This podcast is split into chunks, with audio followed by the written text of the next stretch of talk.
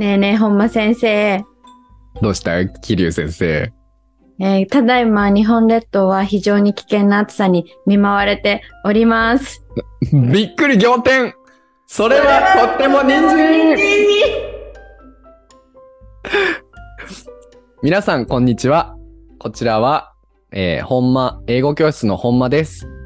いかがお過ごしでしょうか。暑いですね。本間です。皆さんこんにちは、こんばんは、こんにちは。桐生英語教室を主催しております陽子です。毎日暑いですが体調など壊していませんか。私たちの番組にようこそお越しくださいました。うまい。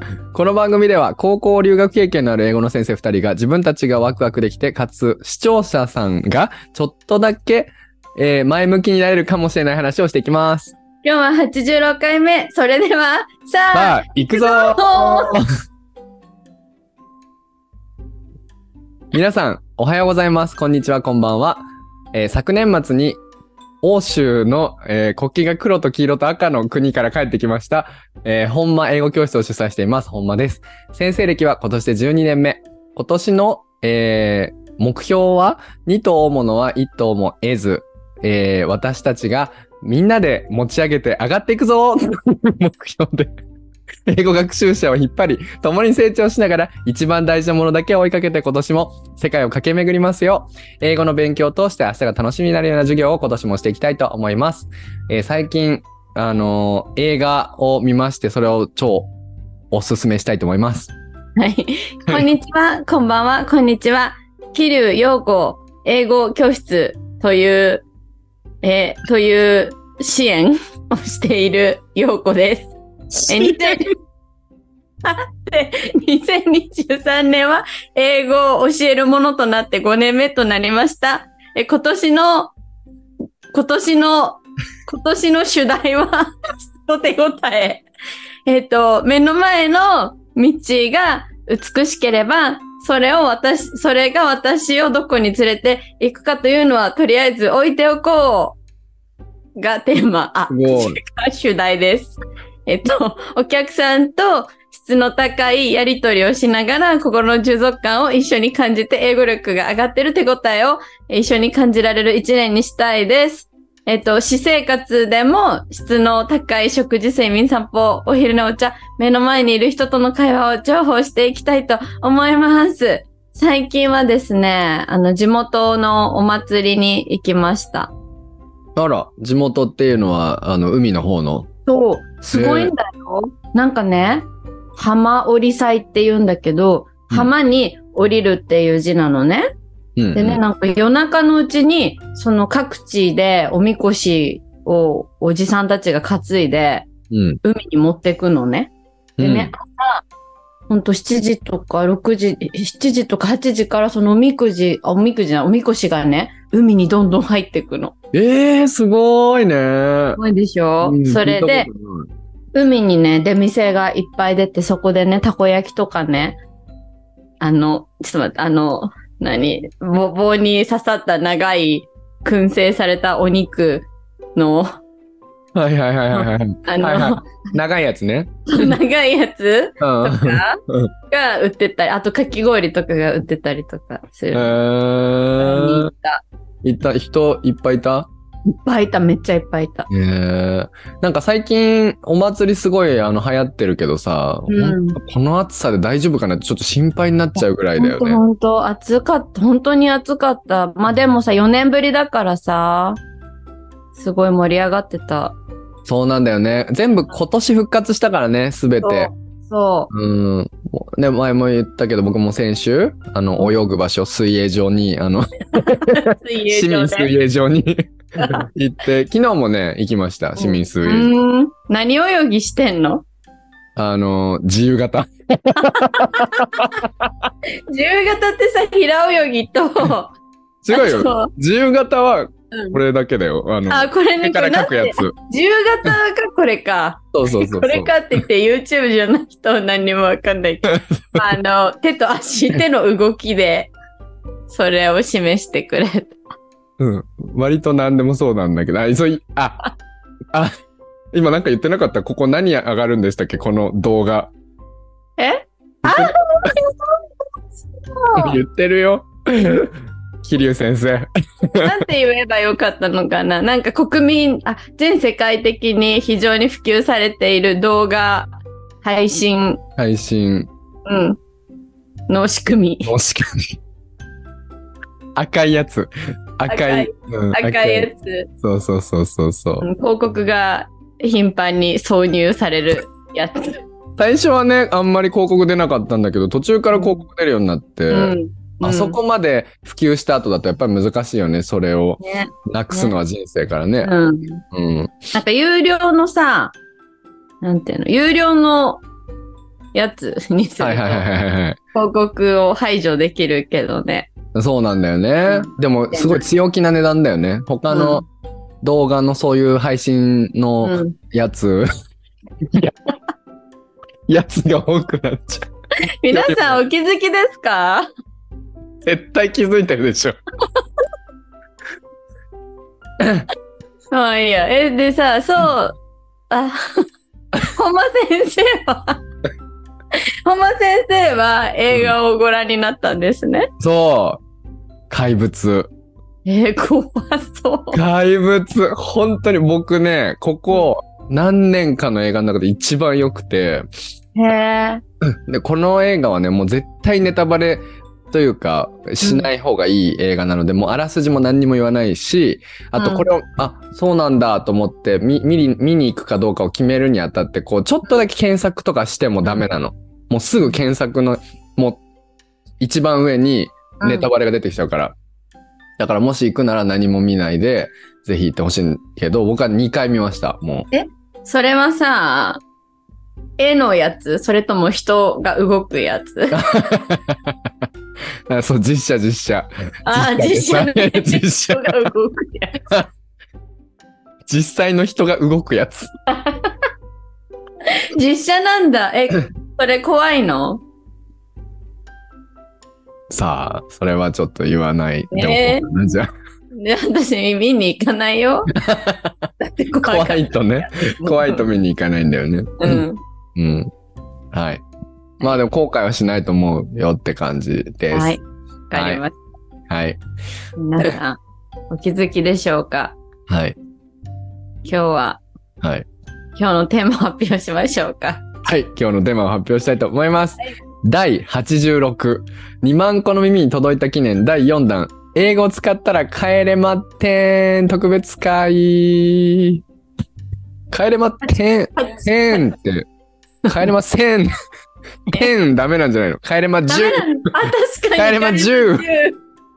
というわけで今日はこちらの、それは人参だ番組もうやばいちゃんとしないと誰も聞かなくなっちゃうわ2万個の耳に届いた記念最終回で、こちらの番組は英語についての番組お話をね長らくしてきたわけなんですけど、はい、今日は英語について話さないだけではなく英単語プラス外来語を一言も言ってはならないという縛りでお送りしていきたいと思います、はい、思いますこんなに大変だとはね最初からやばいすごい頭使うねうんだってね桐生先生も最初から緊張したって言ってさいつも緊張しない桐生先生が、ね本当にだからいかに私たちがその英語にいつも頼りまくってるかっていうこととさ、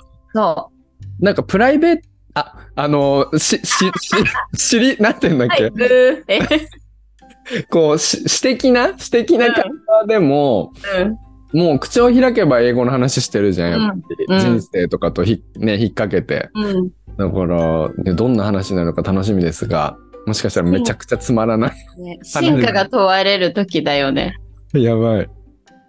英語を取った本間先生、桐生先生、何が残るのかもしかしたら何もないかもしれないからね真価が問われます。だからいかに頼ってるかだよね、そうはいでは、もうすごい頭使っちゃった。ほんとなんかもうなんか入ってこないもん内容があんまり。わかるうん、英語喋んないかなこの人って思いながら聞いてるからじ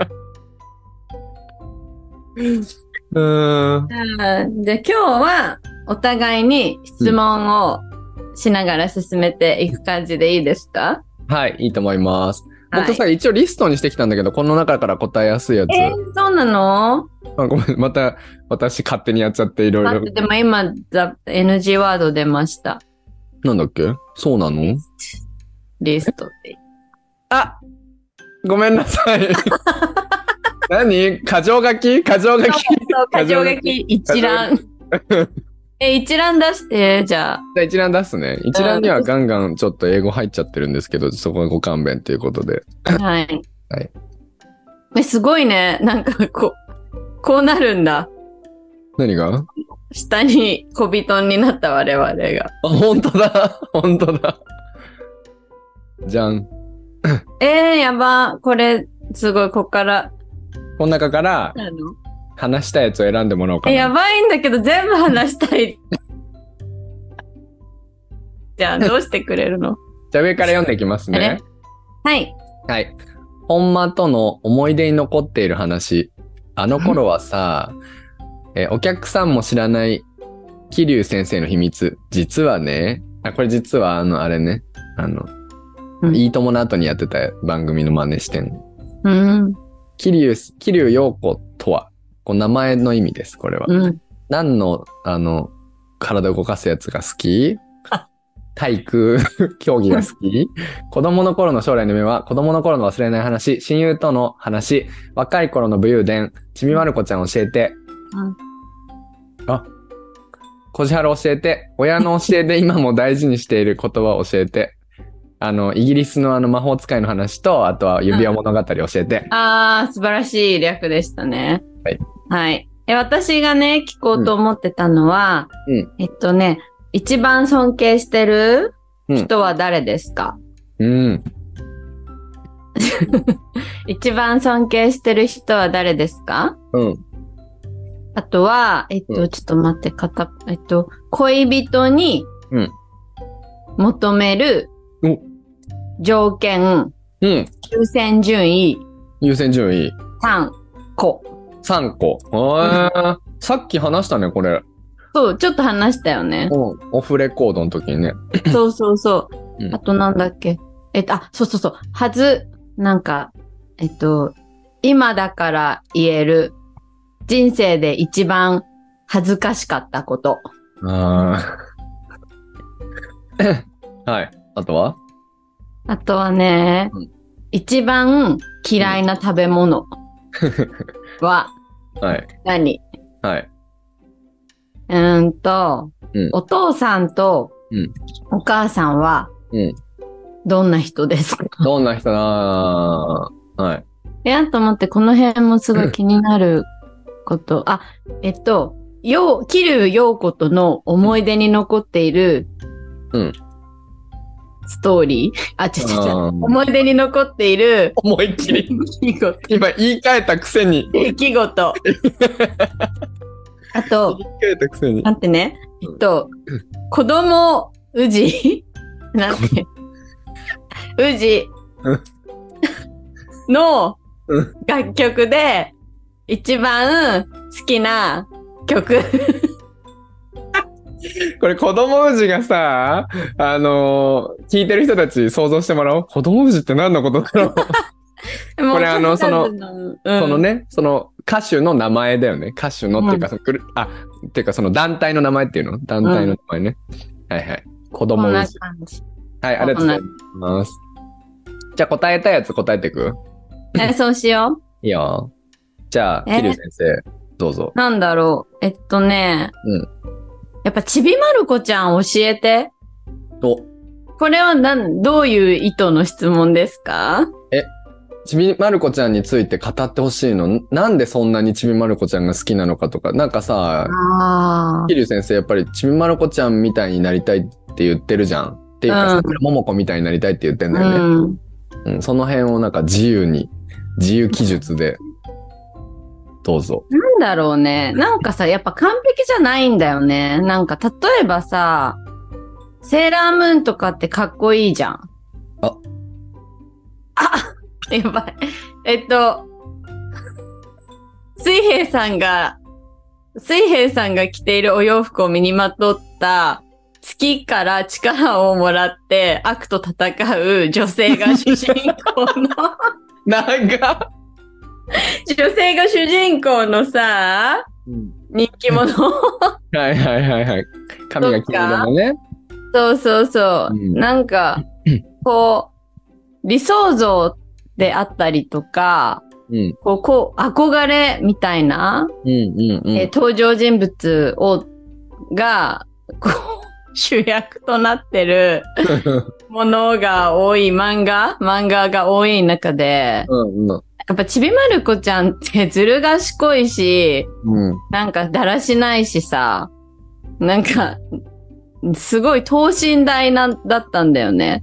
例えばなんか私とかはお習字の道具とかを絶対その日のうちに持って帰らないで筆がカピカピになってたりとか、絵の具セットとかも持って帰らないでそのパレットが汚いままだったりとか、教科書もすごいよくなくしてたしさ、うん、なんか上履きとかも持って帰るの忘れて洗わなかったりとか、うん、なんかそういうことがすごい多い子供で、そういう子供って学校でさ、なんかやっぱちょっと劣等生っていうかさ、なんかダメなやつみたいな感じで恥ずかしい思いをずっとしてた。なんで私は隣にいるあの子みたいにちゃんとできないんだろうみたいなことをずっと思ってたんだけど、なんかちびまる子ちゃんってそういうやつじゃん。あ、なんかだけどなんか愛されてて面白いみたいな感じで、すごい自分と重ね合わせたし、なんか人間ってそうだからそういうもんだよね、だから面白いよねみたい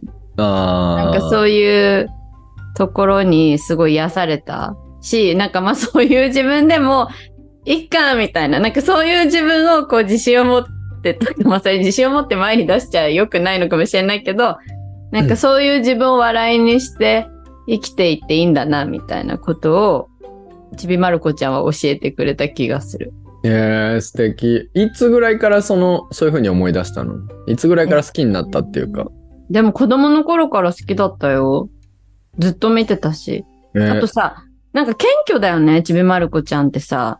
なんか、そうでありながらもさ、いや、たまちゃん、あんたは偉いよとかよく言ってるんだよ。言ってる。なんかそういう自分を受け入れてるっていうかさ、うん、変な誇りがないの、全然。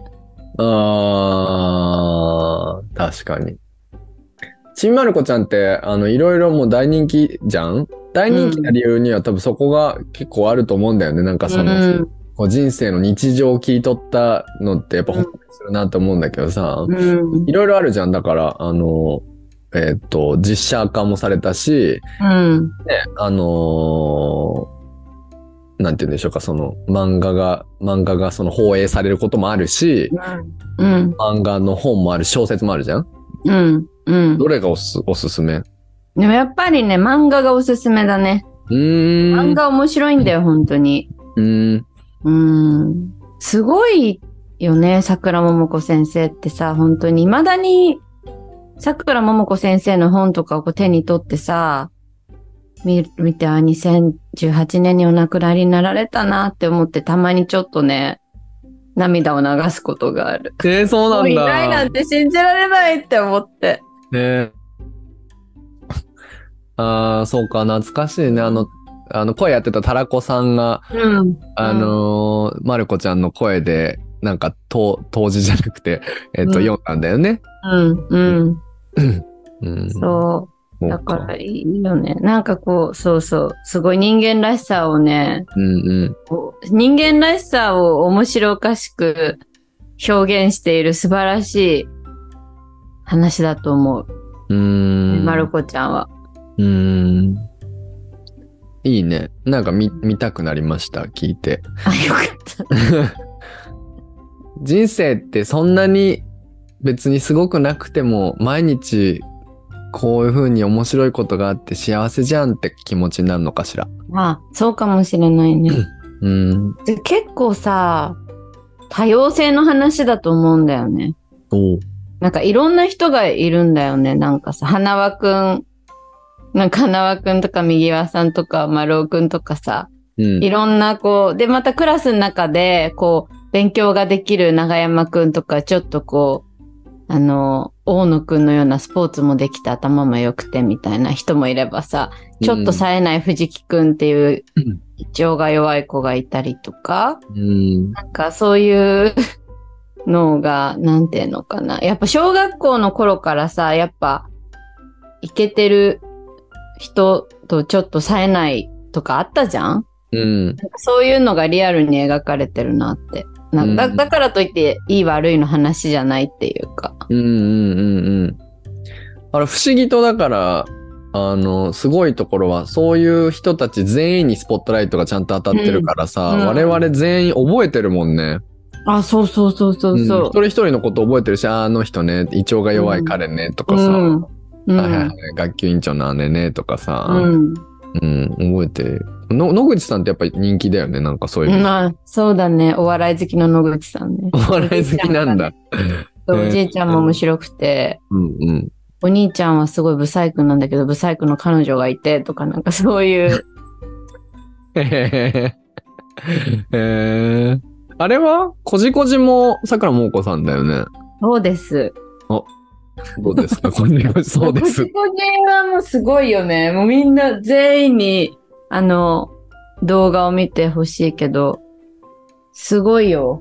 なんだろう、例えばさ、これ最近買った本でさ、うん、なんか、こじこじに聞いてみたって本があるんだけどさ、なんか、こう、人の悩みにこじこじが答えるんだけど、例えば好きな人に振り向いてもらうには、とかっていうのをこじこじが、相手にしてくれなきゃ、こっちも相手にしなきゃいいのに、みたいなこと言ってたりとか。そういうことを言ってくれんの。悩みの一つぐらいあるよね。ないよ、芋掘りのことばっかりとか。憂鬱です。憂鬱って何？食べ物？とか。なんかそういう、なんかそう、なんかね、本質をつくの、こじこじはいつも。へー。こじこじってさ、うん、どうなんだろう、みんな見てんのかな、どういう話なのこじこじって。こじこじ、うん、おとぎ話の国みたいな。うんうん、そういうイメージ、そういうイメージ。そこには、いろんな登場人物が住んでてさ、こじこじもその一人で、うん、ちびまる子ちゃんと同じようにいろんな、その登場人物、登場生物がいるんだよね。うんはいはいはい。で、毎回こう、エピソードが、毎回の話で、うん、それぞれの生物がなんか取り上げられるの。例えば、正月くんっていう人が、正月を地球にもたらす役割をしてるんだけど、なんか、ちょっと話が難しい。すごい大変だったけど、このさ、英単語を入れずに物事を説明するってことがどんなに大変かった。確かに。もうなんか俺それね、例えばその正月くんが、もともと正月くんっていう名前なのか、あえてそうやって今、そのゲーム中だからやってるのかもわかんないもんだって。ちょっともう次、そう先生の、ちょっと無理。もう頭が疲れた。わかりました。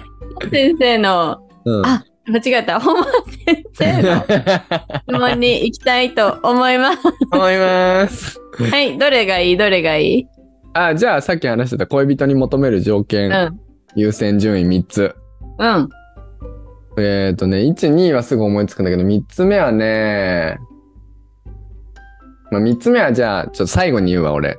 わかった。うん、じゃあ、2位から言いますね。2位は、うん、だらだらだん。自分が間違ってるかもしれないって思える人。うん。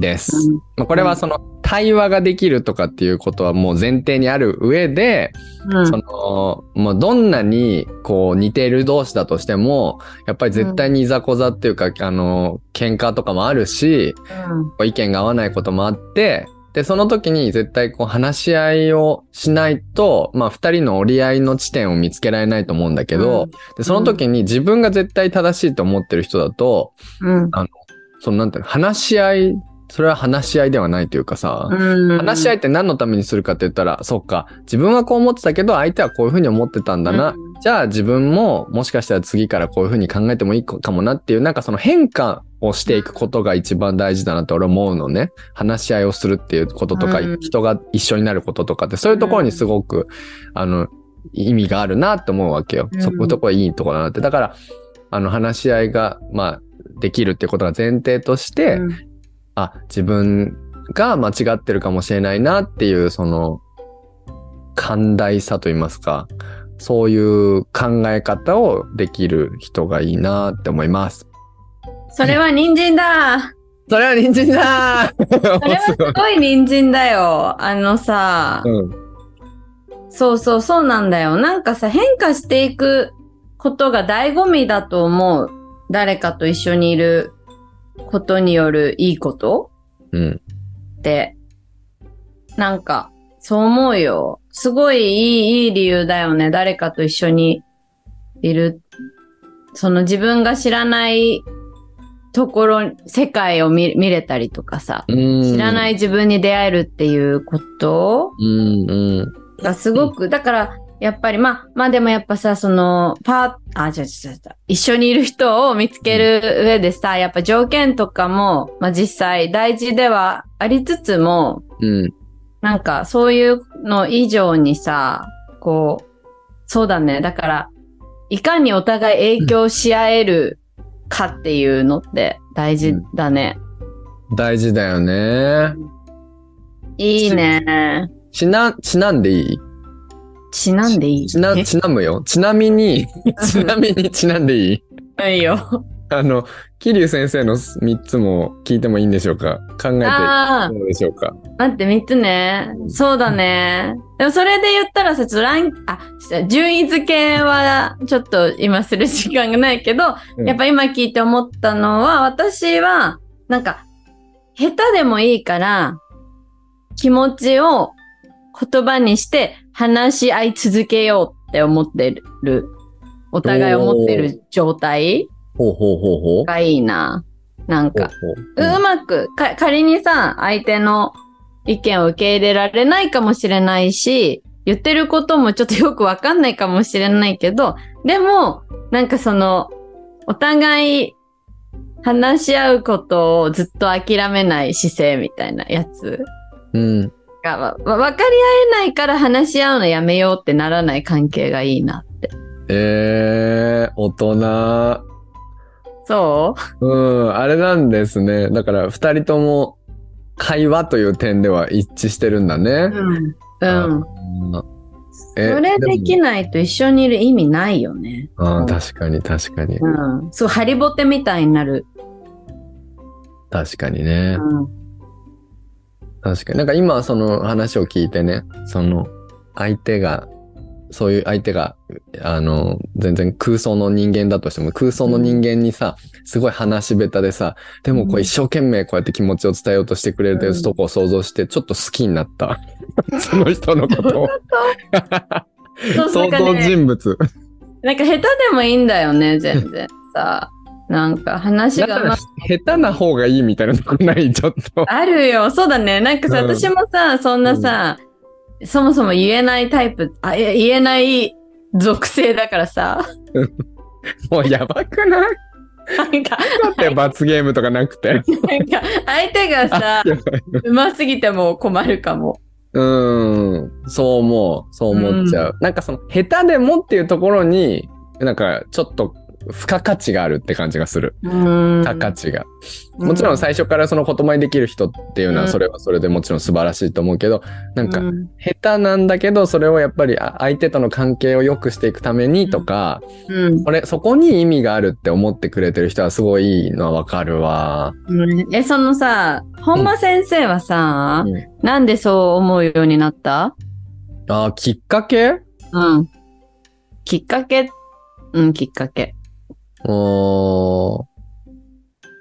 前の人がそれこそ不器用だけどすごい言葉にしてくれる人だったんだよね。それはで、それ多分そういうことをしない、めちゃくちゃ全然しない種類の人だったんだけど、それをだから頑張っってこの関係のためにそれが大事だからって僕がやっぱ言い続けてたんですよ。それをやっぱやっていかないと意味ないからっていうことを言い続けていった結果、まあそう頑張ってしてくれたことが何回かあって、そういう関係って素敵だなと思ったし、まあ多分そのおかげで長年入れたんだろうなっていう感じもするので、はい。じゃあ相手の方が変わっていってくれたんだね。先生と一緒にいることで。まあ、僕もね、もちろんそういう姿に見せられて変わっていったなと思いますけどね。なるほど。じゃあ1位いっちゃいますよ。はい、お願いします。はい、私の1位は毎日一緒に笑い合えることです。人参、それは人参だ。さあ、ちょっと言っていい？それさ、いつもの番組撮るとき一切言わないのに最近。このゲームにな、この遊びになった瞬間に、それは人参だって使うのすごいねっていう。一応さ、前回の収録で反省してさ、次の収録からこれを言おうっていう風にしたから、心がけてるの。あ、なるほど。心がけた結果、これなんだね。でも、なんと、風にも、今日はいつも通りの言葉が言えない。言えないっていうたまたまね、仕組みだから。そのちょっと具体的には、その心は結局、一番自分が、こう、理想のというか幸せなあれを想像したときに、やっぱ笑ってるのがいいなとも思って、で、なんかこう、ほんと毎日くだらないこととか、それなんか日本語の表現でも箸が転げただけで笑うとかいう表現あるじゃん。そういう二人でありたいなっていうか、そういう関係を築ける人だったらきっと毎日楽しく見られるだろうなって、なんかいろんな多分価値観の違いとかいろんな喧嘩とかも絶対あるっていうのは間違いないんだけど、でもやっぱりその根底で笑い合えるっていうお互いに笑い合える人、なんか笑い合うのってもうこれに関してはなんて言うんでしょう、巡り合わせっていうか相性だと思うんだよね。もう相性でしかないと思うから、なんかその理解ができるとかさ、そういう、あなたの言ったことを理解できるよとか、そういうもう、そういう技術の話とか、経験値の話とかで全くなくて、もう根底にある、その何が面白いと思うとか、そういう感じだと思うから、そこが合う人が楽しいだろうなって思う。なんか昔さ、本間先生と二人乗りしてた時にさ、自転車でさ、覚えてる？もちろん。もう。なんか、私が後ろに乗ってってさ、冬でさ、こう自転車でパーって走ってたらさ、なんかなんていうの、もう棒ね、銀の棒ね、銀の棒がさ道端に立っててさ、で私が足をさそこにこうツンってぶつけたんだよね。でそれがさすごいさ私たち的には面白かったんだよね。そうなの。でコツンで一生笑うじゃん今も。あの時もコツンで笑う。なんかそういう感性だよねなんか。そう思うわ。そういうことな気がする。そういうこと。世の中には本当にいろんな笑いに対する、こう、価値観を持ってる人がいっぱいいるじゃん。やっぱ厳しい人っているしさ、本当に面白いことしか私笑いませんみたいな人もいるしさ。でも、いや、私にとっては本当にコツンが面白いと思ってるんですよね、みたいな。今でもなんであんなにコツンが面白かったのかわかんないけど面白かったよね。そうなんか何回こう自転車に乗るときもさ、ほらまたコツンなるよみたいな。危ないからほら。やばー。なんかさ本間先生はじゃあ今までの恋人とか、なんかとでさなんかすごいそういう笑い印象に残ってる笑いの出来事はある？これもなんかあんまりこう言い続けるのもあれなんだけど、やっぱ一個前の人はほんとくだらないことでずーっと笑ってたのね一緒に。そうでもさそれ不思議なんだけど、最初付き合い始めた時はもうその人が結構ほんとふざけたことでくだらないことでふざけすぎて、くだらないのが好きな俺でもちょっと疲れちゃうぐらいふざけてきてたんだけど、そうなんだね。やっぱ慣れるんだよね。慣れるわけ。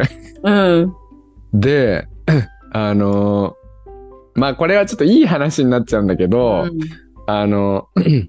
僕がなんかすっごい落ち込んでた時があって、うん、そういう時に大丈夫とかじゃなくて、うん、話聞くよとかじゃなくて、うん、俺とその彼で一緒に笑った動画を送ってきてくれた時があったんだよね。ねえ、すごい甘いね。すごい甘いよね。今なんか直訳したから変になったよね。意味がちょっと違うんだよ。分かる。素敵だよねって意味だよね。そう、素敵だよねってことが言いたかった。甘いね。これ英語に換算しながらみんなも聞いてくれてたら英語の勉強になるかもしれない。そうだね。これはあれだ、あれを言おうとしたんだみたいな。確かに新手のなんか千穂さんあたりはやってくれるかもしれない。やってくれそう。また50件ぐらい俺でボイス、あ、声のやつが来てあうんっていうことがありましたね。いいね、いいね。うん、素敵ですね。桐生先生はなんか笑ったやつとか。なんかさ、公園に一緒に いたんだよね。うん。なんか虫が飛んでたの。うんうん。私が、あ、虫だって言ったら、うん、虫だねみたいな感じ。で笑うの？そう。うわ、すごい幸せだね、それ。すごい甘い。その後電車の中で、なんか白い毛玉みたいなものを見つけたのね。あ、なんかあるとかって言ったら、虫じゃない。わかるわ。そのセンス。その感覚。わかる？この虫さ、この、虫っていう言い方すらもわかる。この2語っていうのもいいんだよね。なんか2文字。そう虫。なんかこれってもう言いたいけど言えなくて悔しい。なんかさ、私たちの大好きなさ、うん、米国の大都会のさ、話あるじゃん。高校生たちのお金持ちの。高校生のお金持ちの話？映画？米国の大都会のさ、映画じゃないやつ。私たちが大好きなアジサイの発音が。ああ、なるほどな。はい。むずっ。あれ言えないじゃん。ね、あれでさ、メガネをしてる頭のいい女の子が。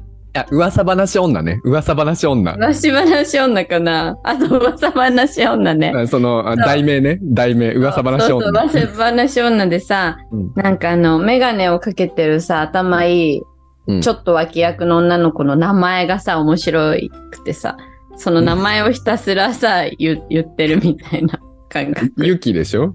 そう、ユキ。ユキね。あ、そう。わかるわ。あ、すっごいわかるわ。なんか発音がいいんだよね。そう。発音が好き。そう。わかるわ。あー、だから、ジブリが好きですごい。うん。ジブリが好きだったの、お互い。そう、ジブリの真似を急に始めるっていうことがよくやってたね。うん、いいね。うん。ほら、怖くないとか、なんか俺が、いや、ほんと見たくない、もう絶対それ見たくないとか言うと、ほら、怖くないとか言うの。わかるよ。やば。ナウシカのね、風の感じ。そうだね。だからそういうこともありましたね。そこだよね、幸せって。そうなのよ。それだと思うよ、幸せが具現化された実態。あ、すごい。日本語強め。具現化された実態ね。わかります。で、これもね、さっきも言ったけどね、桐生先生に言ったけど、僕は、さっき僕が2位で言ったやつを実は1位ってずっと言ってて、でも、なんかその人の、なんかその価値観って本当すぐ変わるもんだよねってさっき桐生先生とも言ってたけど、本当僕はたまたま日本語の教えてる中国人の生徒に、そういう話をしたときに、彼女は1位はその笑い合える人だって言ってて、もうなんか聞いた瞬間にね、ビビッときたんで、それいただきって感じで、それだわって思ったの。いいね。はい。最後のやつは？桐生先生の1位は？1位？1位はなんだろうね。1位っていうか、1位は、そうだね。でもその、いただくわ。笑い合える関係。桐生先生にとっても。そう、いただいた。笑い合える関係がいいよね。いつも笑ってられたらいいかな、うん、そうだね。なんかさ、でもそう面白い時も笑いたいけど、なんかうまくいってない時も面白いねみたいになれたらいい。うまくいってない、いいねみたいな。あー、理想だわ。失敗しちゃったみたいな、どうしようみたいな感じ。うん、いいですね。じゃあ3位いきますね。3位は、はい、うん、顔です。正直、はい、間違いないね。うん、やっぱね、好きな顔じゃないと僕ね、多分好きになれないっていう感じの人なんだと思う、僕。いや、みんなそうなんじゃないかな。どうなんだろうね。だから、いや、それすごいやっぱ、ああ、もう全部言いたいのがカタカナだわ。強烈な力を持ってると思う、そこの部分は。まあ、顔って言っちゃうとまああれなんだけど、まあ、全部ひっくるめてのっていう感じね、うん、もう雰囲気も含めてって感じなんだけど、うんうんうん、やっぱ顔が好きじゃないとね、僕は結局好きになれないなってこと、いろいろ試してみて分かったって感じ、うん、経験してみて。その具体的にはどんな顔が好きなの？どんな顔？見た目というか。ああ。男性だったらやっぱり身長の高さが僕はやっぱり結構大事なんだよね。うん。まあね、前の人とかもね、190くらいあったし、うんうんうん。あ、そんなにお高かったんだね。そう、お高かったんですよね。うん、まあ、その身長かな。うん。うん。顔もやっぱ、なんかこう、綺麗な顔が好きというか、見てて、こう鼻筋が通った顔っていうのかな、好きなのかな。なんかさ、日本の方と海外の方、どっちがより好きとかあるの？そこはさ、ないの？どうだろうな、ないかな。ないね。ないね。なんかその日本の人と海外の人で考えるのは顔の好き嫌いとかではなく、その文化の違いとか、その文化の違いで日本人の人はこういうことがあるよねとか、例えば俺だったらさ、やっぱり家族が欲しいし結婚したいとかがあるから、最近は海外の人とかの方がやっぱりいいなって思う理由はそこだけど、あとは考え方とか、なんか休みを取ることへの姿勢とか、なんか人生と仕事の均等性みたいなのあるじゃないですか。あんばいとかの絵の考え方とかも、やっぱヨーロッパ、欧州に行って、すごく、またちょっと一つ変わったなと思うのよ、自分の中でも。だからそういう意味でも、あ、日本人はこうだな、欧州はこうだな、みたいなとかはありますよね、やっぱりね。なるほどね。へえ、そうなんだ。うん。大事だ。そうですか、桐生先生は。難しいね。ちょっと今その話を聞きながらさ、いろいろあるな、もう10個ぐらいあるんじゃないって気持ちになって。もちろん顔とか、その自分が好きな見た目、雰囲気とか大事だけど、でも私はね、忍耐強さがすごく大事。その心はなんだろうね。なんかさ、だから、前も話したけどさ、なんかこう若い時はさ、成功してる人とか、うまくいってる人とかがかっこいいなって思ってたし、自分もうまくいってる人でありたいみたいな感じで気がしたけどさ、まあそんなうまくいき続けることなんてないわけですよ。だから、なんかうまくいかなくなった時にも、なんかこう、前向きに踏ん張れるもの、踏ん張れるように自分もいたいし、相手もそういう体力があってほしい。かな、一緒にいるんだったらね。なんか、うまくいってる時はさ、お互いいい感じでも、どっちかがうまくいかなくなった瞬間にうまくいかなくなっちゃうと悲しいじゃん。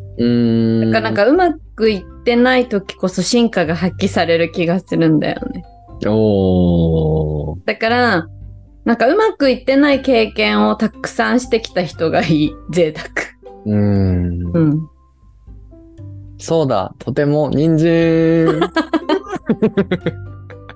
どっかで使いたい。そっちの方が安心を感じるんだよね。はいはいはいはい。なんかすごい、ああ言いたい。なんかその私の好きな英語の名言でさ、うん、この間見つけたんだけど、その私は男性を、待って、訳さないのね。私は男性を見るときには成功の数じゃなくて、どれぐらい失敗を乗り越えてきたかで見たいみたいな。そういう名言？とても人参。そういうことって思ったんだけど。自分もさ、やっぱ自分でさ、商売してるじゃないですか。だからなんか自分で商売してて、やっぱ1年目、2年目とかはさ、なんか、うまく活かせることが大事だったっていうかさ、なんかうまくいってれば正解みたいな、うまくいってなかったら失敗って思ってたけど、今はさ、うまくいってない経験をどれだけ詰めるかみたいなとこな気がしてるんだよ。素敵。なんかめっちゃわかるな、それ。あのさ、大学を卒業したての頃とかってやっぱりみんな同じ土俵に立っていてさ、なんかね、その時だけのなんかどういう仕事を任されたとか、給料とか、その仕事のね、環境とかだけでこう比べられちゃうけど、もう今ってなんかもう比べようがないっていうか、もうみんなさ、もう30代超えてくるとみんなほんとそれぞれが別の道に行ってるじゃない？家族を持ってる人もいればね、私たちみたいにこう自営業する人もいるしさ、会社で長く勤めてる人もいるし、なんかだから全然小さいね、そういう共同体に入ってしまうと、その中の価値観だけでこう会話って進んでいくけど、でもひとたびこう外に出たら全然違う価値観を持ってる人たちって溢れてるなって思うから、なんか生きやすいと思う。すごいやっぱ大人になってからの方が全然生きやすい。そう思う。本当になんか自分と他人は別だなって思いやすくなると、やっぱ生きやすいよね。ほんとそうだよね。だから20歳そこらの時とか、10代の時とかに自分が価値を置いてたものでもほんと覚え出せないぐらい、今何にも関係ないんだなってやっぱ思うんだよね。だからいいそれを感じると、あ、なんかこうやって変化してきたんだなって思うから、それがまた嬉しかったりするというか、確かに積み重ねてきた感じがするよね、人生を。35歳ぐらいでこんだけいろいろ気づきがあるじゃん。まあ一応あと2倍ぐらい生きるとするじゃん。すごいね。どんな感じになるんだろうね。ねえ。どんな感じになるだろうね。ねえ。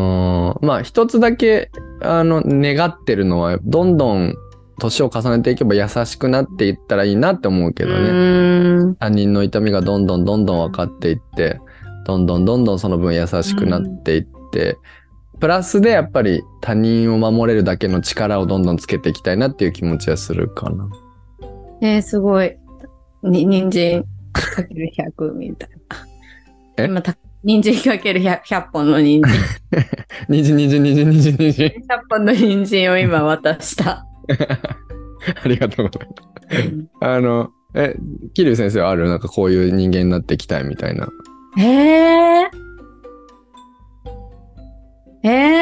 そうだな。こういう人間、いや、そうね。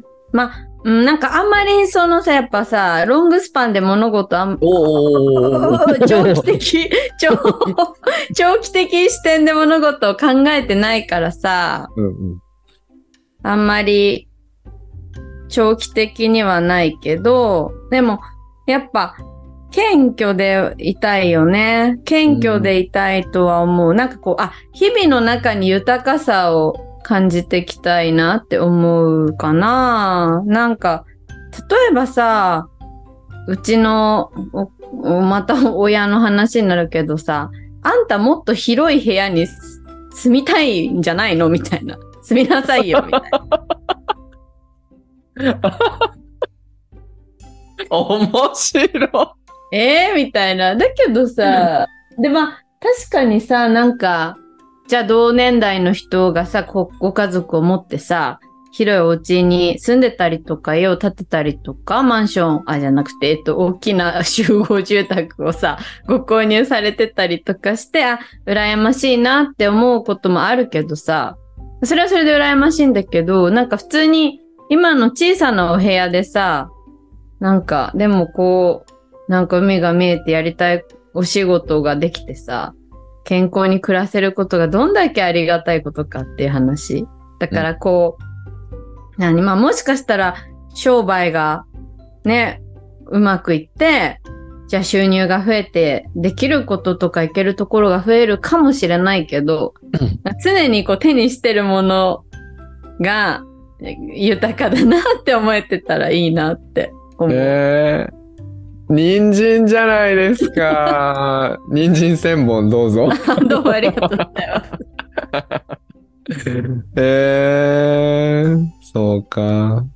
やっぱり我々も少しずつ変わってきてるよね。20歳、20代の頃と言ってること全然違うよね。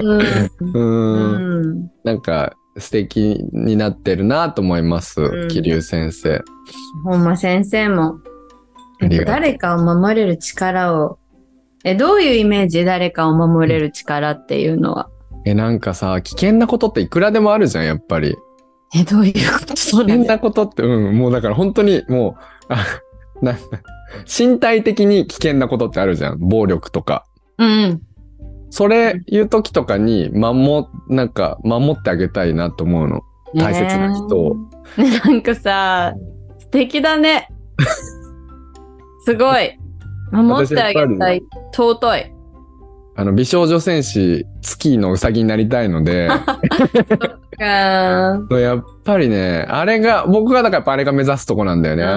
もう普段は、もうバカにされるし、ふざけてて、もういつも笑ってるし、泣き虫だし、感情の起伏がすごい激しいみたいな、嫉妬とかすごいするし、すっごい人間らしくて。でも、もう愛情と、自分の愛情を力にしてるっていうかね。でしかも愛情だけじゃなくて、人を守るだけのやっぱ力を、いざとなった時に発揮するみたいのが、やっぱ目指してる姿だよね。だって大事な、やっぱり自分の人生での目標がさ、大事な人と一緒に暮らすっていう、やっぱことだから、ってなってくるとどうしてもそこがついてくるっていうか、理想の、家族の中での理想像、自分の理想像、こういう人になりたいっていう理想像を考えたときに、役割とかを考えたときに、自分は守れる人になりたいなって、それが親としてなのか、自分が結婚する相手だとしてなのかとかは、それは別としてわかんないけど、でもどんな状況でもやっぱり守れるっていうのって大きな安心になるだろうなって思うんだよね。ちょっと、規模が大きいですね。はい。なのでまた空手行ったら楽しみにしておいてください。今とか言うから。なんかさ、この話でお腹いっぱいじゃない？そうだね。いっぱい質問ある。一番尊敬してる人とか聞きたかったけど。ちょっと待ってね。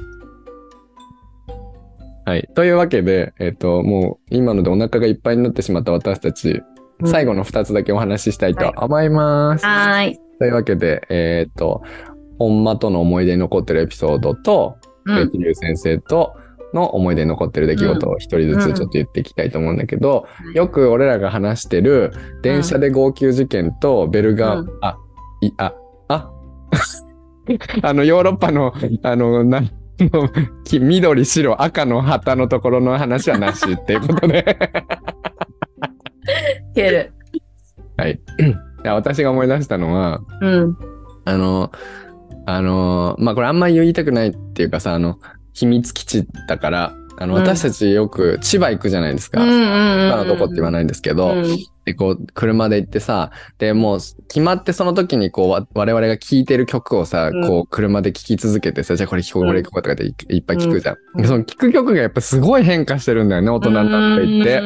最近昔はほんと臭いのばっかり聴いてたけど、最近はなんかちょっと爽やかなやつを聴くみたいな。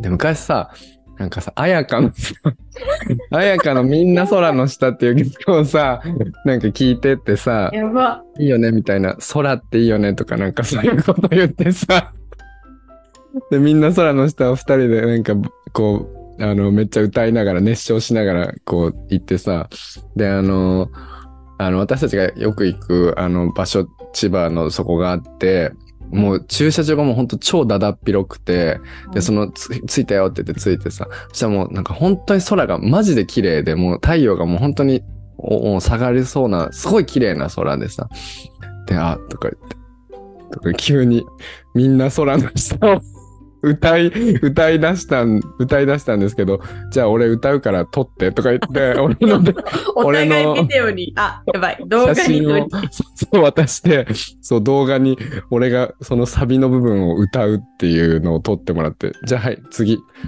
桐生先生それを歌ってもう何だったんだろうじゃあねあれ残ってるかな、動画どっかにあるんだろうけどね。そうそう。いけるね。本当に空バックにね、なんか謎のことをしてたなっていう。そうだよ。あれ大学生の時だよね、多分。大学生の時だね。うん、でも私も思い浮かんでたの一緒だよ。本当にそのエピソードじゃない、場所は一緒で、ただ、なんか結構最近の話でさ、なんか3、4年前ぐらいに行った時にめっちゃ嵐だったのね。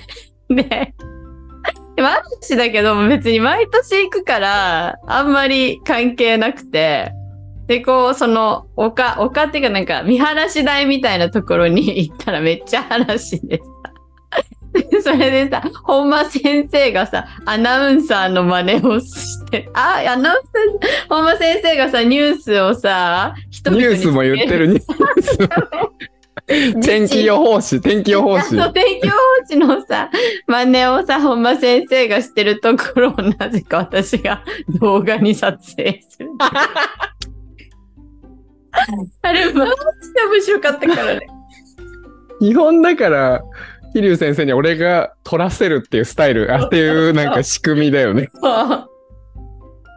ちょっとやるから撮ってとか言って、そう、ね、ただいま調子ではすごい雨でとか言って傘を自分を折ったりとかしてねあれ超面白かったんだけど、現場からは以上ですとか言ってね、そうあれ超面白かった、うん、そうなんだよ、だから、うん、基本くだらないことを、まあ、クソ真面目にあやかとか歌ってたけど、まあくだらないことをやってるよね基本的にはね。あとさ、なんか昔さ、夢の国に一緒に行った時にさ、なんか真似したじゃん、いろんな人の。でさ、宇宙をさ、飛行する。山ね、宇宙山の人のさ、なんか、発言を動画に撮らせてもらったりとかしたよ。したわ。皆さんこんにちは、2番でどうぞいってらっしゃいみたいなそう手荷物、お子様、そして大切な思い出みたいなやっためっちゃ練習するのあれね。そうだから一緒にこっちまでさ戻ってきてさ、もうずーっと練習してたよね、うん、間違えたとか言ってね覚えてるわ。思い出したわ。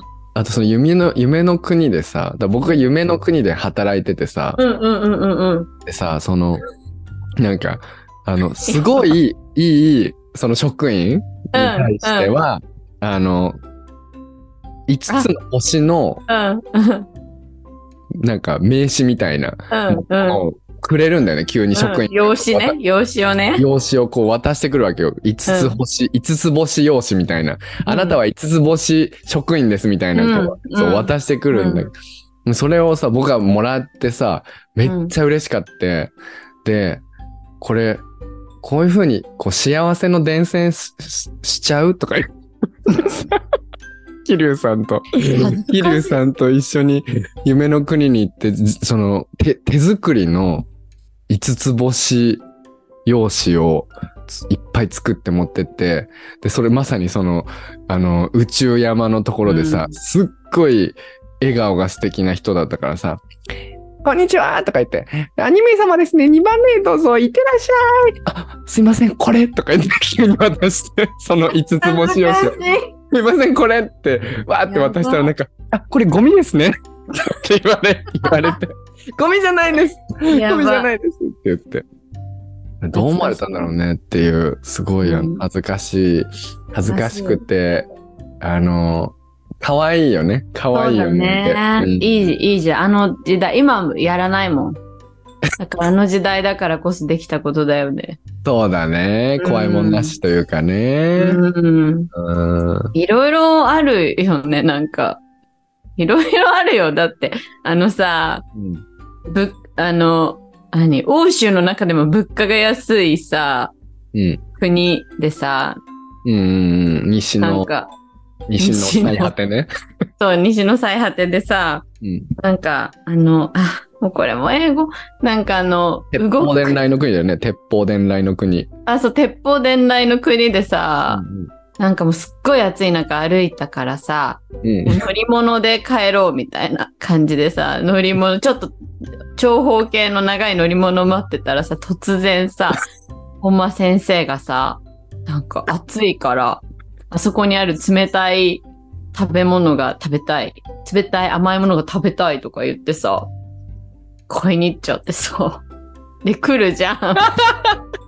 で、私、そのお店まで走ってってさ、あ、乗り物来たよみたいな。今行くとかって言ったのに乗り物行っちゃった。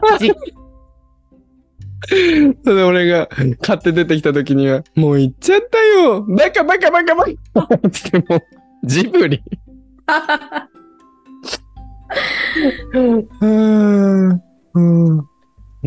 ほんとだよね。もうなんか大人になっても変なことばっかりして。いや、変なことじゃないっていうか、普通のなんていうのかな。私はそこにの一員じゃないから、ね。あ、そっかそっか。私が変なことして、失礼しました。そうだよ。でも、それで言ったら欧州の旅はさ、去年のすごい思い出深いこと、それこそね、だから、そこの、さっき言ったところじゃないところでもいろいろあったよね、だから。あったよ、なんかさ、食べ物頼んだ。2人前の食べ物頼んだら5人前のさ、お鍋がドーンって出てきたりとか。そうだよね。あとか、空から虫が降ってくる部屋とかね。空から虫が降ってくるホテルね。確かに。空から虫が降ってくる建物、宿泊施設。あれもちょっと恐ろしかったよね。恐怖だった。そうだよ。恐怖だけど、でもやっぱりすごいよね。桐生先生のその純能力と言ったら。もう私なんか平気になってきた。おやすみ。ああ、面白いよ。愉快だよね。本当に。そう。はい。こんな感じですかね。そうですね。いや、今日は。あ、なんか。疲れましたね。何か、もう大変なこと。大変なことです。いかにだから私たちがそれに頼って生きてるかという、ありがたみをこういうのやると感じるね。本当よ。カタカナ英語の素晴らしさよ。というわけで、これは果たして皆さんにとって面白い話だったのでしょうか。面白くないじゃん、これ。今日はなんか自分たちを甘やかす企画。甘やかす日ね。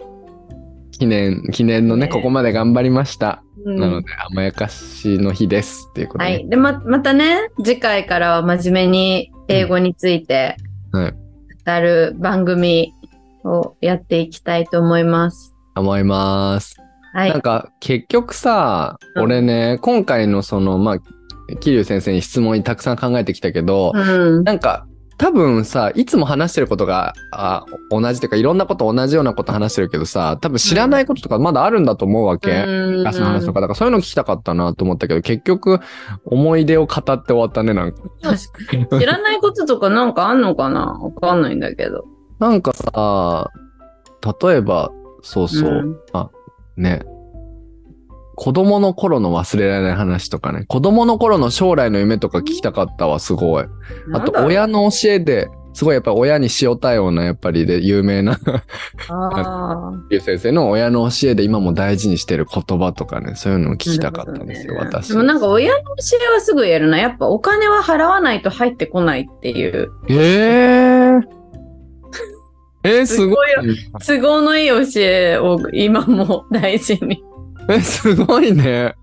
お金を払わないと入ってこないんだからっていう教えをずっと胸に秘めて、一向にお金が貯められない私、ここにあり。あ、でもうちも全く同じ。それね、その考え俺持って生きてる。あ、そうなんだ。うん、やっぱり使っていかないとって思っているよね。ガンガン払って。そうなんだね。なんかある本間先生は教えで大事にしてること。ああ、まあ最近で言うと、うちもだから全員やっぱり会社をやってたりとか自営業なので、言ってたので、あ、それだなってしっくりきたのは、生徒と先生であるより先に人間同士だからねっていう、それはもう常に心に留めて生きてますね。やっぱ仕事をする上で。なるほどね、素敵です。いい教えだね。へえ。そうか、だからお金をたくさん使うんだね。うん、そう。桐生先生は、またなんかサブスカ、またなんかしてるって、定期購読またしてるって。そう。ついしちゃうから、そういうの。尊敬してる人とかも聞きたかったな。なんか、ほら、私はさ、小島さんとかさ、藤子寺とかを参考にして生きてるじゃん？桜桃子さんとか。なんかそういう存在がいるのかなとかね。ああ、そうか。そういう意味では、なんかこう、なんかそのロールも、完全に、だから、もういいや。なんかその役のね、ロールモデルって言われて、俺はいなかったの、ずっと。ああ、そうなんだ。そう、なんかそういう人間なんだね。もう自分の道は自分で切り開いていくみたいな。なるほどね。まあ、いたらこの人みたいにすればいいなと思ってたけど、いなかったから。でも、今はムーンですね。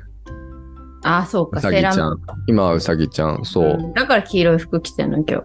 そう、今日はもうそれと思って。適当すぎるのそうだね。まあでもね、そうね。まあでもいろんな人の影響を受けて生きてるけど、でもやっぱりあれかな、母の生き方でかいかな、やっぱり。やっぱなんか、まあ子供としてすごい反面教師で生きてきた部分がすごくあるのね、俺って。あるんだけど、こう30歳ぐらいになってから、あ、そうかって、そういう、あ、結局なんか、だからそれこそだから僕は損をしたくないタイプの人間だったので、でそういうのをもうなりふり構わずなんかする人だからね、うちの母親は、っていうかそういうのが完全にないから、他の人から見たらそれさ、なんでそういうことしちゃうのっていう、損しちゃうよみたいなこととかも、まあ、人をすごい信じすぎちゃうとかね。でもなんか結局それでああいうまあ結果を見てるからなんだけど、結果を見て、結局ああいう風になんか素敵なコミュニティがあってさ、いろんな人との信頼関係を築けていくのを見て、とかなんか全然計算を全くしないでそういう仕事をしてる姿を見て、あ、なんか近くにいてくれてすごい良かったなと思うかな。ラジオ聞いてくれるかな。いいよ、恥ずかしいから。聞いてほしいんだけど、このラジオ。人参だね。そっか。桐生先生は？親の何？親のじゃなくて、その、まあ、ロールモデルというか、尊敬。ああ、こじこじとこじはる？こじつながりのね。そうだね。こじこじと、やっぱなんかさ、メンタルが安定してることがすごい大事なんだよね、なんか私的には。だからこじこじもこじはるもなんで二人を並べてんのかわかんないけどさ、なんか割といつもいろいろ大変なことも、まあ、こじこじはちょっとあれだけど、常になんかこうカームな感じ、なんかいいなって思う。なんかあんまりこう取り乱さずに、なんかこううん、なんかこうやっぱ感情とかをこう出してさ、人に当たるっていうのって結構過ごしたくないなって思うんだよね。だから常に割とこうカームな状態でいたくてなんか使いまくる人でカームな状態でいたいっていうかさ、だからそう、そういう意味で小島さんとかね、経営者としてすごい尊敬する部分が多い。なるほどね。まあそうかそうか、うん、でもなんかね、桐生先生昔から全然カームな感じだけどね、僕のイメージそういう感じ、取り乱してるイメージ全然ない。勤めてるかも結構。うんうんうんうん、知性、なんかね、知性とカーミング、カームって感じ。桐生先生、知性とカーム。知性とカームと、なんかね、知性とカームなの。知性とカームがもう桐生先生で、はい、で、ここ最近になって、ふざけというのが入ってきました。ああ、ふざけ、そこはだからちびまる子ちゃん的要素だよね。はいはいはい、はい。うん。いいよね、すごく。それ多分、まあ意識してるのか、ね、多分してるんじゃないかなとか思いながら思ってたけど、すっごいいいよね。すっごいいい。ありがとう。うん。そう、まあなんかそういう感じは自分ではあまり自覚はそこまでないけどさ、まあこう近くにいる、そう、一先生からそう言ってもらえると嬉しいな。そのさ、それで言ったらそういち先生のお母さんの教えがしっかり受け継がれてるよね。なんかその生徒さんとの絆とかを見てるとね。あー、ありがとう。同じものを、同じ質のもの、同じ似てる質のものを築いている感じがする。ありがとう。うん。嬉しい。俺は形容するとどんな感じ？宗一先生を？うん。そうだね。待って、すごいこれちゃんと考えたいやつじゃん。いいよ。ちゃんと考えなくて、俺ちゃんと考えてないよ。なんかこう、やっぱカリスマなんだけど、カリスマって形容詞だと何なんだろうっていう。話なんだよね、今の私的に。やっぱ、エナジー。エナジー。もう爆発した。エナジーとなんか、take action 。take action。やっぱとエナジーと、あれじゃない。あとやっぱ愛が深いよね。愛が深い。ああ、嬉しい。エネルギーと行動力と愛なんだね。あとカレッジじゃない、カレッジ、勇気ね。ああ、嬉しいな。勇気があるじゃん。なんかさ、ちゃんと言うじゃん、友達とかにもさ、なんか違うなって思ったこととかさ、自分はこう思うとかちゃんと言うじゃん。結構勇気があることやってるなって思う。嬉しいわ。勇気だね。勇気。嬉しい。ありがとう。俺ね、ふざけ入れたいんだよね。そうなんだ。ふざけもして、まあしてるじゃん。オケージョンで。occasionally。でもね、息をするようにふざけてるじゃん。なんか桐生先生は。確かに、息をするようにふざけてるかもしれない。なんだろうね。なんかイギリスとかに留学したら、そういうセンスが。イギリスとかイタリアとかいいかもね。やっぱイギリス人のちょっとウィットに富んだダークな、アイルランドとかもいいと思うよ。なんかアイルランドの学校の先生が言ってたんだけど、そのアイルランド人ってさ、イタリア人とかスペイン人みたいにフレンドリーな方法では人と仲良くなれないから、ちょっと陰湿なジョークを飛ばして人と絆を築くみたいなこと言う。陰湿なジョークを飛ばして人、飛ばすの超難しくない？むずい。頭いい人たちじゃない。そうだよね。だって、桐生先生のは陰湿なジョークではないもん、全く。